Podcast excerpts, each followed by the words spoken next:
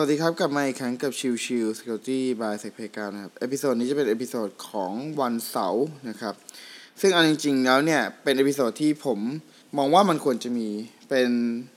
สำหรับคำแนะนำแล้วกันนะครับ ในช่วงของสัปดาห์ที่ผ่านมา คือในช่วงสัปดาห์ที่ผ่านมาเนี่ยเราเราพูดถึงเรื่องของ phishing นะครับ เราพูดถึงเรื่องของการทำ social engineering นะครับ โดยที่ก็จะรู้อยู่แล้วว่าตัวของฟิชชิงเองเนี่ย มันก็มีทั้ง 2 จุดประสงค์เนาะจุดประสงค์หนึ่งคือเพื่อโจมตีนะครับ อย่างที่พูดถึงเรื่องของ red teaming กันไป หรือว่าแม้แต่พฤติกรรมจริง ๆ ที่ผู้โจมตีในโลก security ตอนนี้ในโลกไซเบอร์ตอนนี้ที่เขาทำมาตลอดนะครับ หลายๆสิบเป็นช่วง 10 ปีที่ผ่านมา ก็คือการหลอกลวงให้ผู้ใช้งานทำการกรอก username password ไปนะครับ ทีนี้อย่างที่เคยคุยกันครับว่าวิธีการหลอกลวงมันก็มีหลากหลายนะครับ เช่นเรื่องของการสแปมเป็นข้อมูลภายในองค์กร แล้วก็บอกว่าเฮ้ยผมเป็นหน่วยงานนั้นหน่วยงานนี้นะครับ แล้วก็หลอกให้มีการกรอกข้อมูลนะครับ หรือเป็นลักษณะอีกแบบหนึ่งก็คือ การส่งเป็นอีเมลไป แล้วก็มีไฟล์แปลกประหลาดส่งไปให้ด้วยนะครับ เป็น Word เป็นเอ่อ Microsoft PowerPoint หรือ Excel เอ่อ Excel เองก็ตามนะครับ จากนั้นเสร็จเมื่อผู้ใช้งานเปิด ก็กลายเป็นว่าถูกสคริปต์ข้างในโจมตี ก็เป็นแบบหนึ่งที่ที่เป็นไปได้เหมือนกัน หรือการโจมตีอีกแบบหนึ่งที่เพิ่งพูดไปเมื่อวานก็คือเรื่องของ Twitter นะครับที่เป็นเรื่องของการโทรหลอกนะครับซึ่งจริงๆ ในต่างประเทศผมถ้าผมจำไม่ผิดนะ มันจะเรียกว่า wishing นะครับ wishing คือลักษณะของการโทรไปหลอกครับ โทรไปบอกว่าระบบของคุณมีปัญหานะ ให้คุณทำการ เข้าไปที่เว็บไซต์นี้ แล้วก็กรอกข้อมูลเพื่อจะได้เราจะได้ดำเนินการต่อไปอะไรเงี้ย คือเขาพยายามหลอกเป็นเป็นหน่วยงาน third party ที่จะมารับ support อีกทีนึงหรืออะไรเงี้ยครับ จากทั้งหมดทั้งมวลตรงจุดนี้มันคือการโจมตีไปที่บุคคลนะครับ มันไม่ได้โจมตีไปที่ตัวของระบบแต่อย่างใด คือแน่นอนว่าถ้าเรามองตามองค์กรทั่วไปนะครับ มันจะมี 3 ส่วนหลักๆที่ประกอบมาซึ่ง ตัวขององค์กรก็คือ people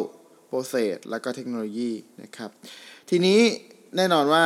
ณปัจจุบันนี้เนี่ยเรามีเทคโนโลยีต่างๆ ที่ใช้ในการดีเทคการโจมตี ใช้ในเรื่องของการเสริมความป้องกันการดีเทคการโจมตีต่างๆนู่นนี่นั่นนะครับ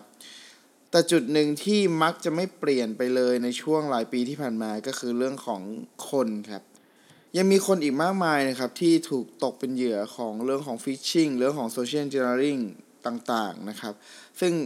หลายๆจุดหลาย ๆ ครั้งมันก็ทำให้องค์กรนั้นเสียหายนะครับ เพราะว่าด้วยความที่คนเหล่านั้นถูกเจาะก็จะกลายเป็นแหล่งช่องทาง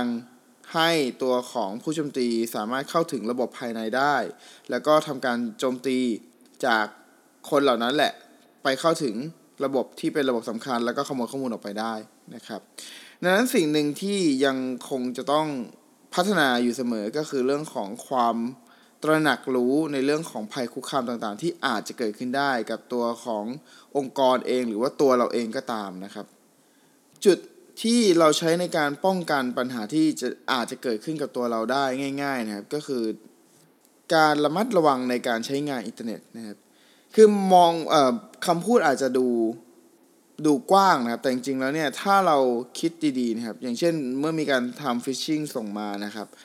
โดยปกติเนี่ยก็ให้ตรวจสอบดีๆ ว่าใครเป็นคนส่ง ผู้ส่งเนี่ยน่าเชื่อถือไหมนะครับ จากนั้นเสร็จก็ตรวจสอบตัวอีเมลอีกทีหนึ่งว่า ตัวเนื้อหาภายในหรือว่าตัวของลิงก์ที่ให้มาเนี่ยดูสังเกตดีๆครับ ชื่อเนี่ยมันถูกต้องจริง ๆ หรือเปล่านะครับ หรือถ้าเผื่อเผลอกดคลิกไปแล้วนะครับ ก็ลองดูทีว่าเว็บไซต์ที่เราเข้าไปนั้นเนี่ย มันมีตัวของโดเมนที่ถูกต้องไหมนะครับโดเมนเนมครับ URL อะตัวลิงก์ที่เรากดเข้าไปอะอย่างเช่น facebook.com อาจจะไม่ใช่เป็น FAC3 อะไรเงี้ย อยากให้สังเกตดูดีๆ ในเรื่องของตัวโดเมนเนมพวกนี้นะครับ ชื่อของเว็บไซต์ที่เราเข้านะครับ ตรวจสอบให้ดีนะครับ แล้วก็ข้อต่อมาที่อยากจะเสนอแนะนะครับ ในเรื่องของการ authentication ครับคือการเข้าสู่ระบบใด ๆ ก็แล้วแต่เนี่ยแนะนำให้ทำเรื่องของ multi factor authentication ไว้นะครับ multi factor authentication คือประเภทที่แบบว่ามีการใช้งานพวก SMS หรือเป็นพวก Google Authenticator นะครับ ในการที่จะ generate ตัวของ one time password ที่ถูกใช้มาแค่ระยะใดระยะเวลาใดระยะเวลาหนึ่งเท่านั้นนะครับ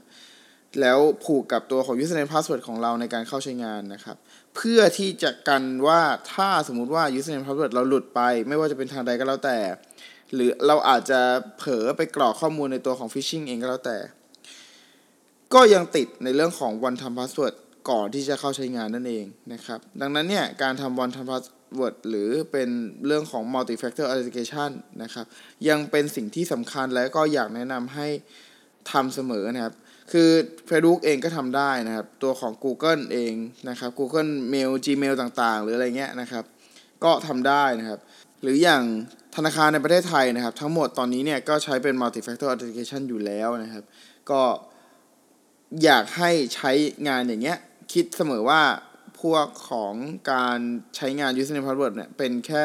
ส่วนหนึ่งในการ authentication เท่านั้น เราควรจะมี factor มากกว่า1 factor นะครับสิ่งมากกว่า 1 สิ่งในการยืนยันตัวตนของเราก่อนจะเข้าใช้งานระบบนะครับ อีกอันนึงที่อยากจะเสนอแนะนะครับ ก็คือเรื่องของการได้รับโทรศัพท์การโทรเข้ามานะครับ อันนี้เป็นสิ่งที่ผมมองว่าก็เป็นทริคอย่างหนึ่งที่เราใช้ในการตรวจสอบต้นสายได้ว่าเขาเป็นบุคคลจริง ๆ ที่เราจะติดต่อหรือเปล่านะครับ นั่นคือ ถ้ามีหน่วยงานใด ๆ ก็แล้วแต่ที่มีการติดต่อเข้ามา อย่างเช่น ผมเคยเจอนะครับก็คือ มีติดต่อมาจากธนาคารแห่งหนึ่งนะครับบอกอ้างว่าติดต่อมาจากธนาคารแห่งหนึ่ง โทรมาหาเนี่ยสิ่งที่ผมทำก็คือผมขอเป็นว่า มาจากธนาคารอะไร และเป็นหน่วยงานไหนในธนาคารนั้นนะครับ จากนั้นเสร็จผมบอกว่าเดี๋ยวผมโทรไปเอง คือแน่นอนว่าตัวที่ต้นสายที่โทรมาครับ เราไม่สามารถทราบได้ว่าตัวของ ต้นสายเป็นหน่วยงานจริง ๆ ที่เขาเคลมว่าเป็นหรือเปล่านะครับ ดังนั้นวิธีการรับมือก็คือ ถ้างั้นเนี่ยให้เราโทรไปที่ตัวหน่วยงานเองดีกว่านะครับซึ่งแน่นอนว่าตัวของเบอร์โทรศัพท์ต่างๆอะไรพวกนี้จริง ๆ เราหน้าเปัจจุบันนี้เราเราอยู่ในโลกของอินเทอร์เน็ตนะครับ เราอยู่ในโลกของ 4G 5G กำลังจะมาในไทยที่จะใช้แบบแพร่หลายเนี่ย เราสามารถใช้ Google ในการเสิร์ชหาเบอร์โทรศัพท์ของหน่วยงานหรือธนาคารที่เราต้องการจะติดต่อได้นะครับ แล้วก็จากนั้นเสร็จก็ไปที่ Operator ให้ Operator ช่วยต่อสายไปให้ที่หน่วยงานนั้น แล้วเราค่อยคุย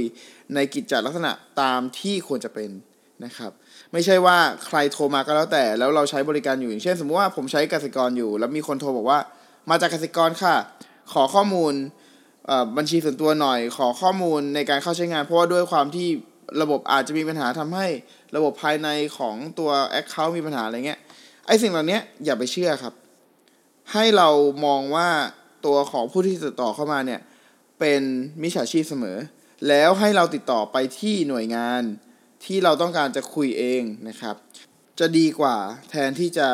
ให้ใครก็ไม่รู้เคลมว่าเป็นคนนั้นคนนี้แล้วโทรเข้ามานะครับ อันนี้เป็นสิ่งที่ผมขอฝากไว้นะครับ แล้วก็อีกส่วนหนึ่งนะครับที่อยากจะแนะนำในเรื่องของการกรองพวกเฟกนิวต่างๆด้วยนะครับ ก็คือการพยายามฟังหูไว้หูครับ คือพยายามเก็บข้อมูลดูข้อมูลต่างๆนะครับ ให้ครบทุกด้านก่อนที่จะตัดสินใจเชื่อในสิ่งสิ่งนั้นนะครับ พยายามเอาข้อมูลรอบด้านมาคิดวิเคราะห์ให้ดีนะครับ หรือจริงๆแล้วเนี่ย หากเป็นไปได้ ก็หาคนที่เป็น expertise หาคนที่มีความรู้เฉพาะด้านในเรื่องนั้นๆ มาพูดคุยว่าจริง ๆ แล้วเรื่องที่เราได้รับฟังมาเนี่ย มันจริงหรือไม่